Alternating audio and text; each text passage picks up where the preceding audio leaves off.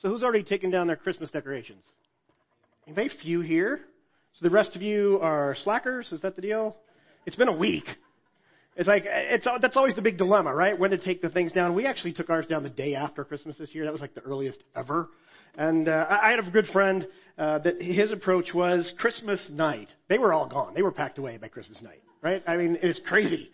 And then you have other friends that basically the day after Christmas post on Facebook the little, um, you know, Will Ferrell, the elf, Buddy the elf, saying it's only 364 more days till Christmas right? Because you have that group that like can't wait till the next one, and then that's you right there, okay. And then there's the group that's like, hey, it's over, and, and somewhere in the middle of that is reality.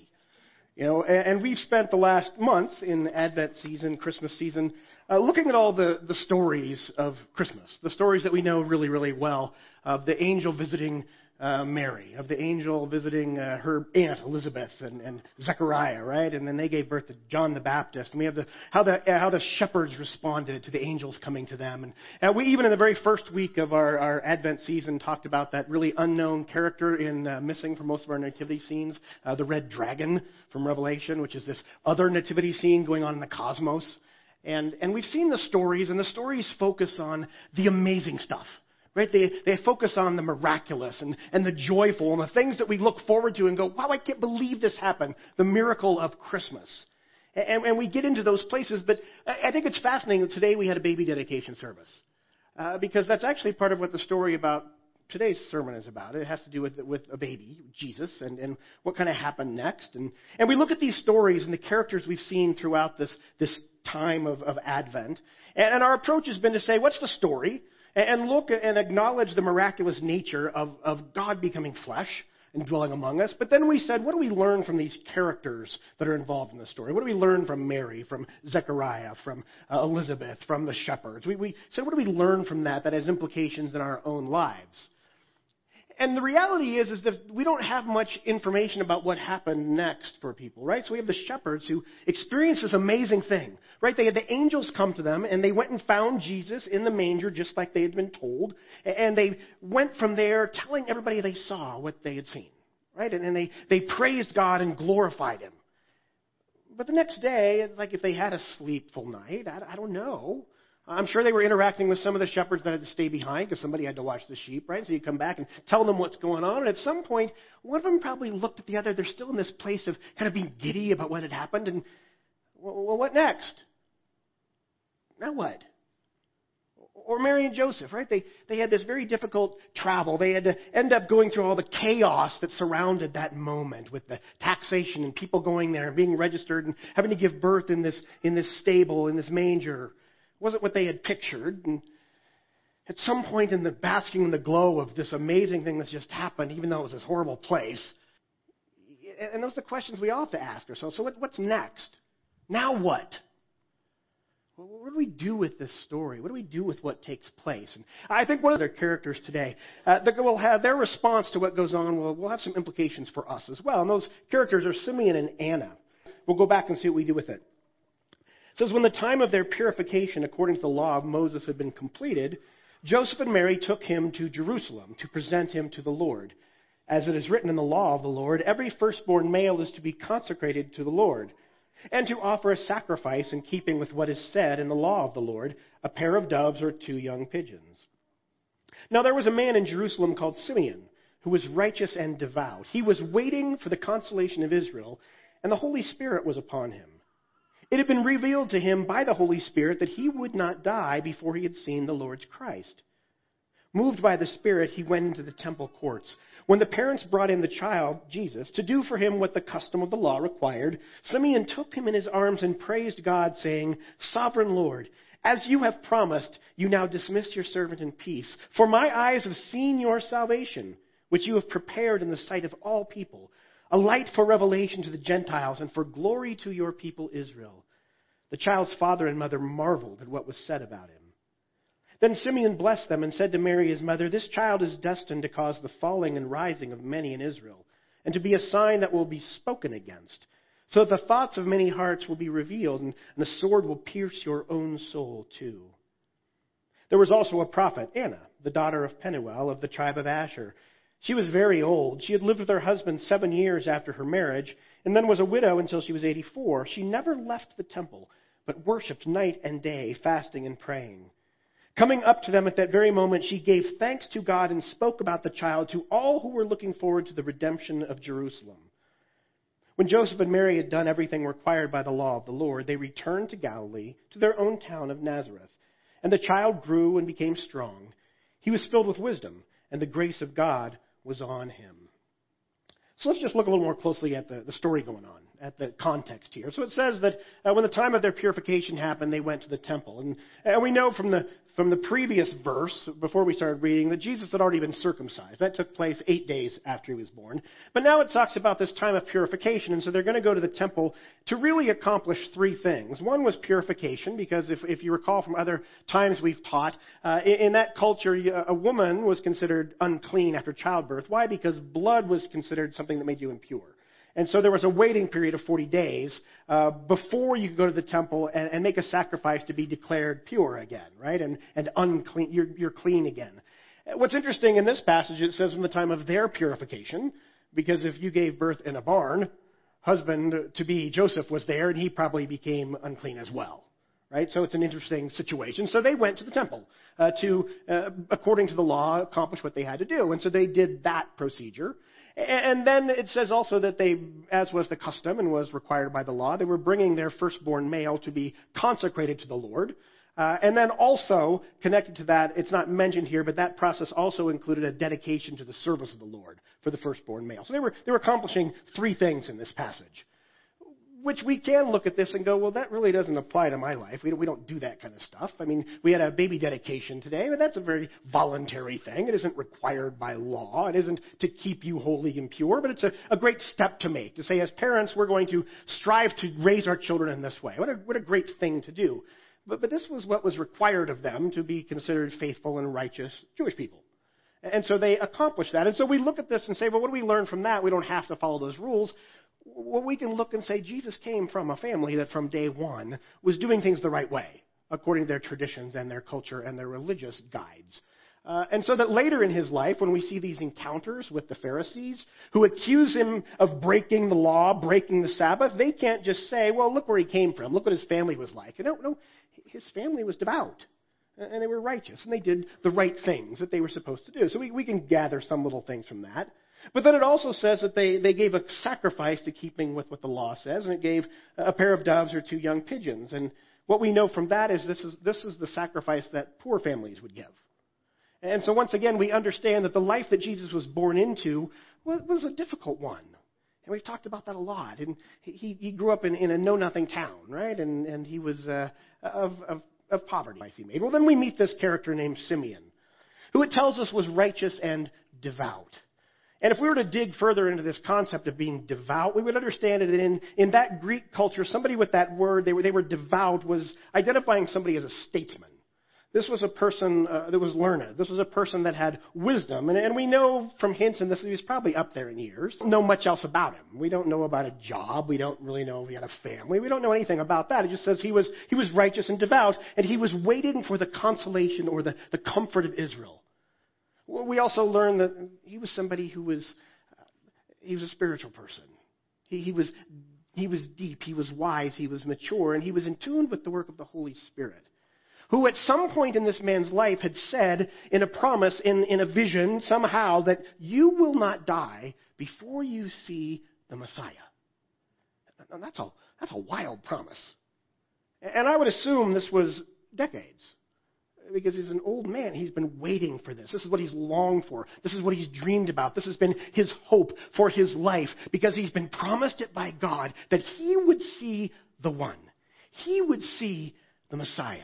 Right? It's an amazing statement. It had been revealed to him. And it says, moved by the Spirit, he went into the temple courts, and there were Mary and Joseph with the baby Jesus. And he instantly started praising God.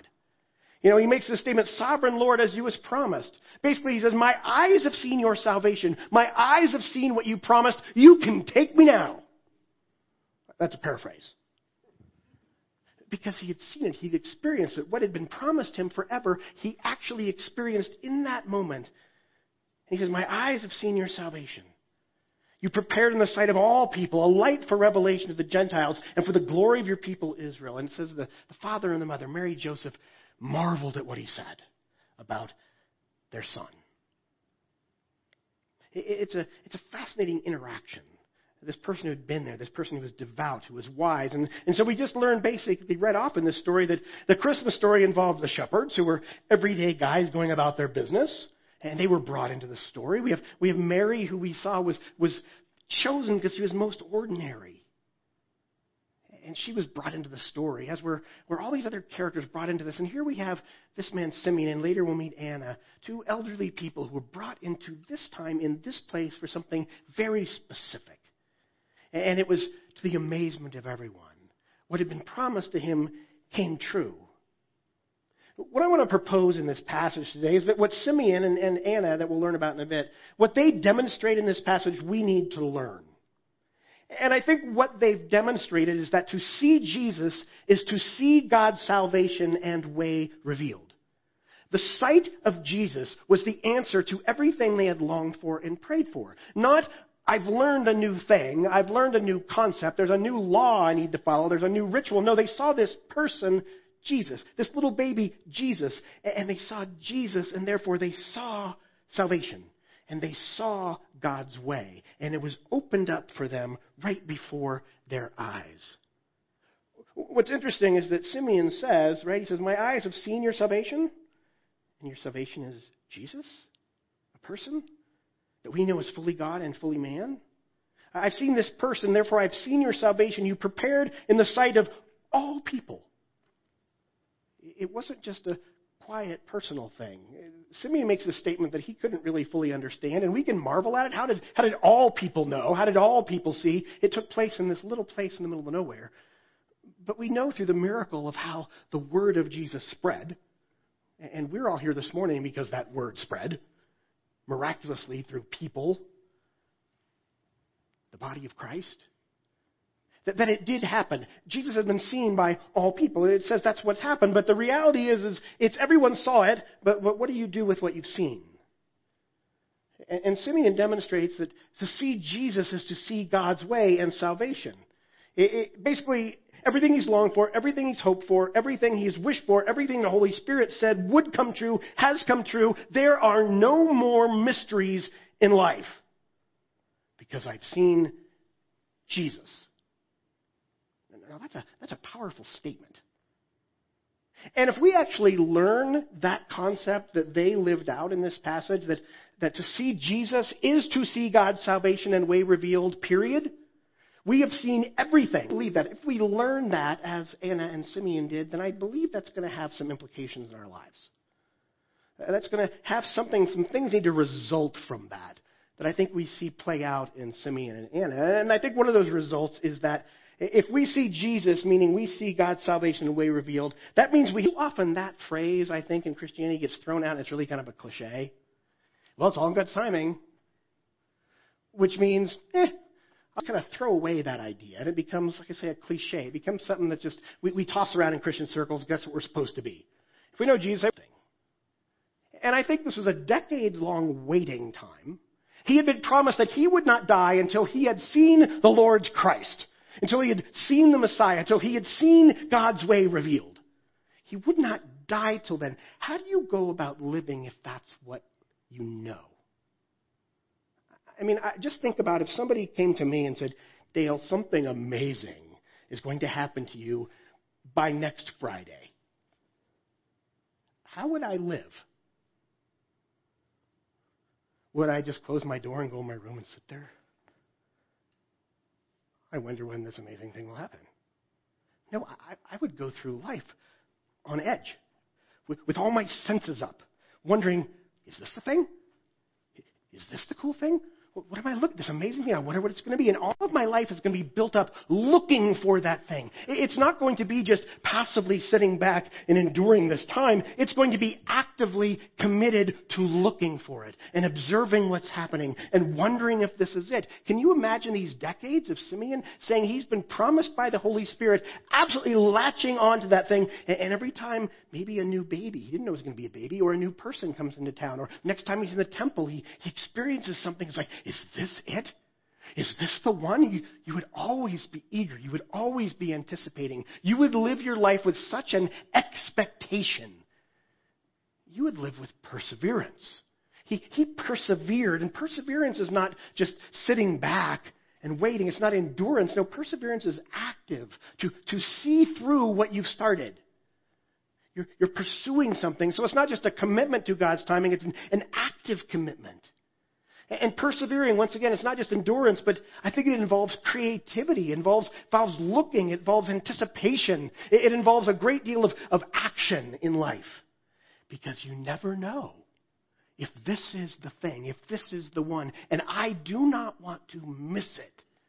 So I'm going to latch on to life. And that's how I'm going to live my life. It's a commitment to God's timing. In other words, it's a commitment to living life because oftentimes in the waiting, in the active waiting, in the active commitment to God's timing, that's when living happens. That's when change happens. It's in those spaces. I mean, just think about some of the, the Bible stories we know.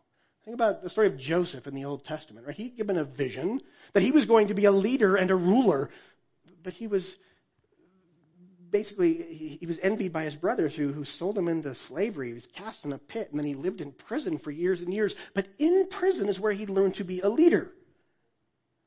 And everything was changed to prepare him for what would happen next. But, but it happened in prison. It happened in waiting.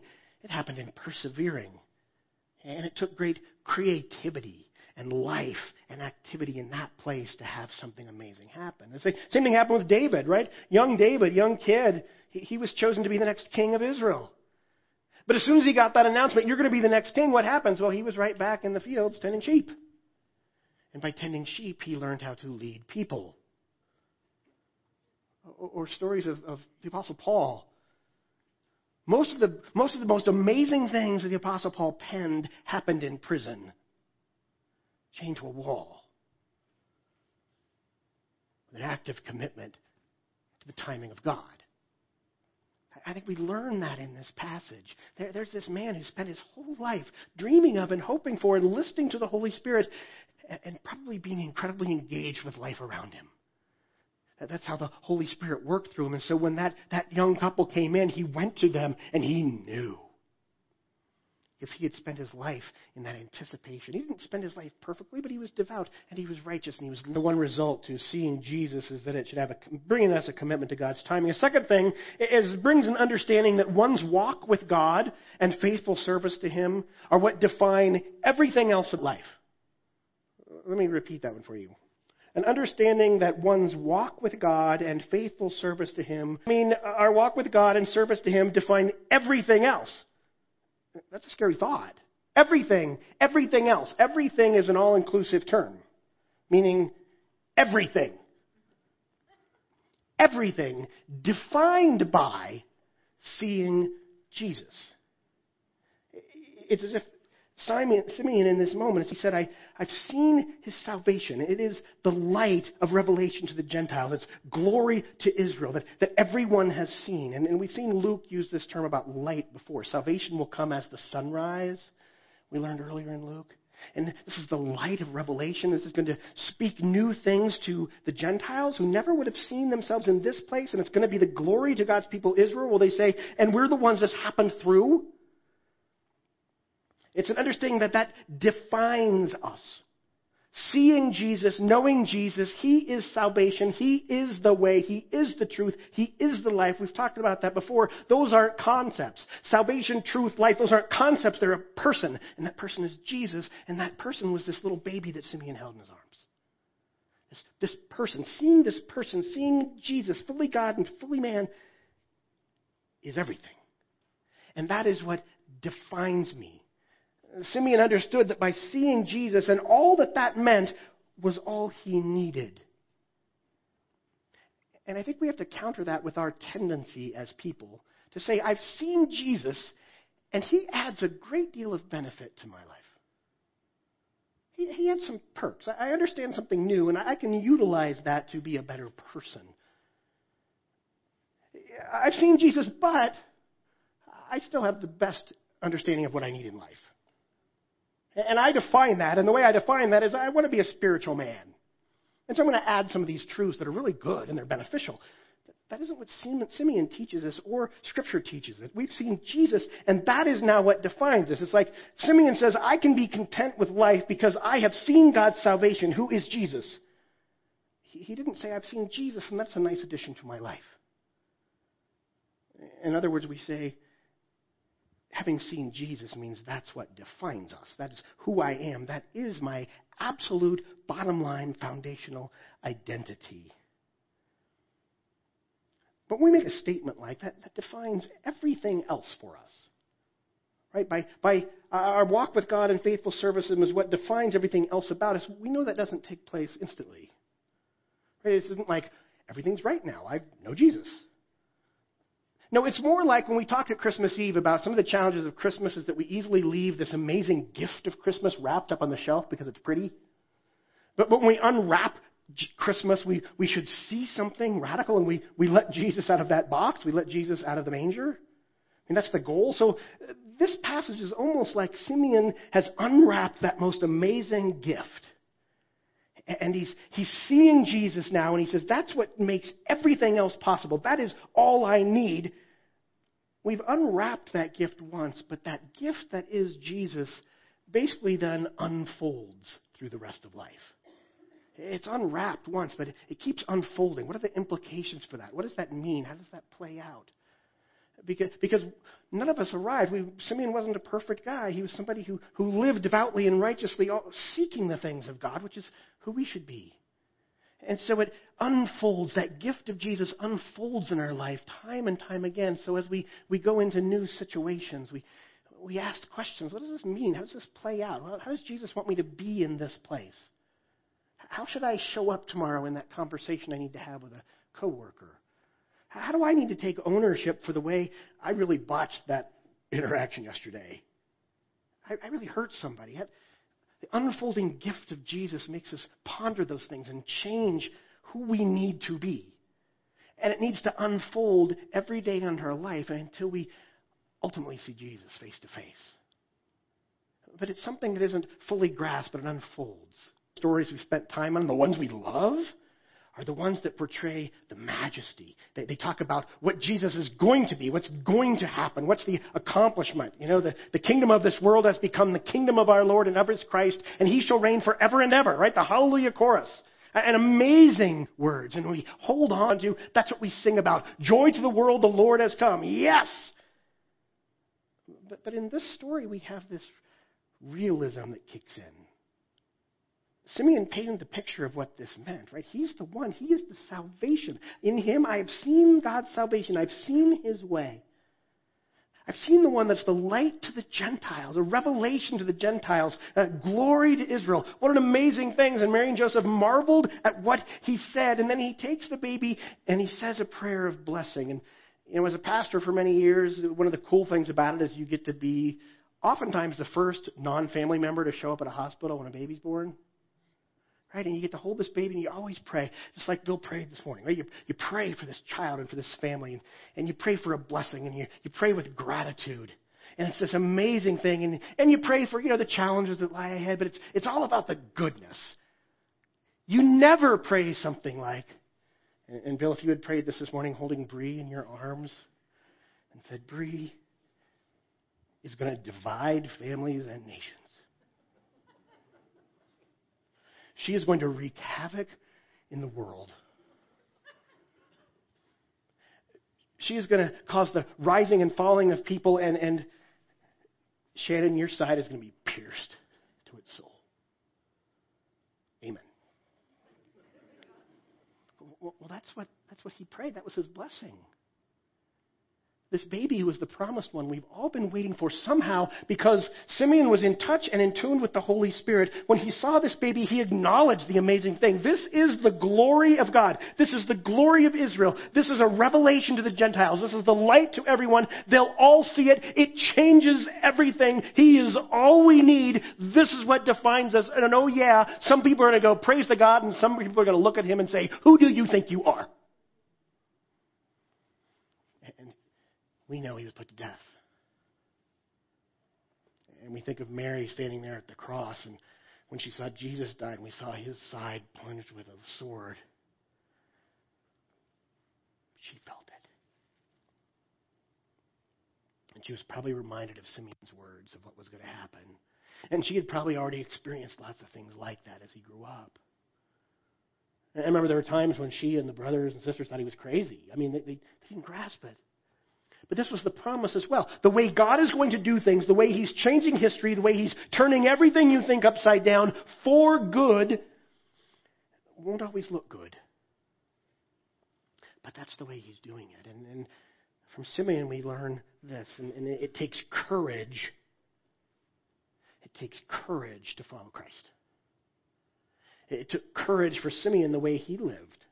It took courage for year after year to be this devout man, always looking for these things. And I, I think we learn that even more from this very brief statement about Anna, this, this prophetess Anna, who it said had been married for seven years. And then the language here says uh, in the NIV and was a widow until she was 84. I think the best way to understand the actual language is there. She was a widow for 84 years.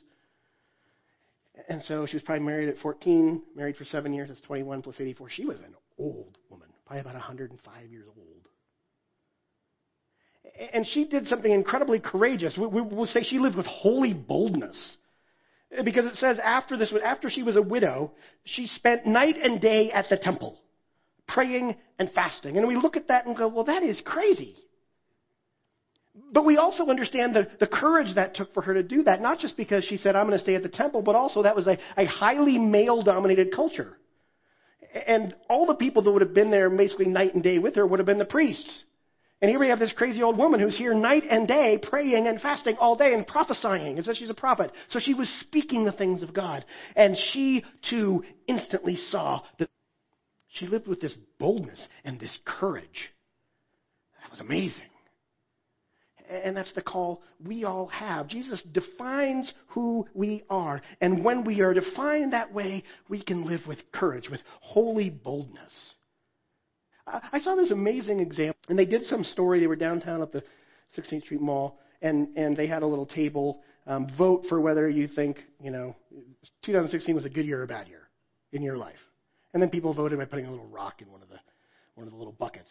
And in the middle of it, this one guy, this young man, he probably was 25 years old, said, Well, 2016, I came to know Jesus. In that moment, that's what had defined him and he put the rock in that little bucket. I mean, first of all, that that made the news. That, that took boldness. That took courage. The thing that's hard when we look at this, the realistic life of following Christ, and Simeon portrays it, Anna portrays it, the realism that comes with this. This one will be persecuted. It happened to Jesus. Those who follow him will bear things too. We, we will live life with opposition and persecution and people who won't get it, and people will reject us when they're really rejecting Jesus. And we have two responses to that. Two options. One is we're going to fight.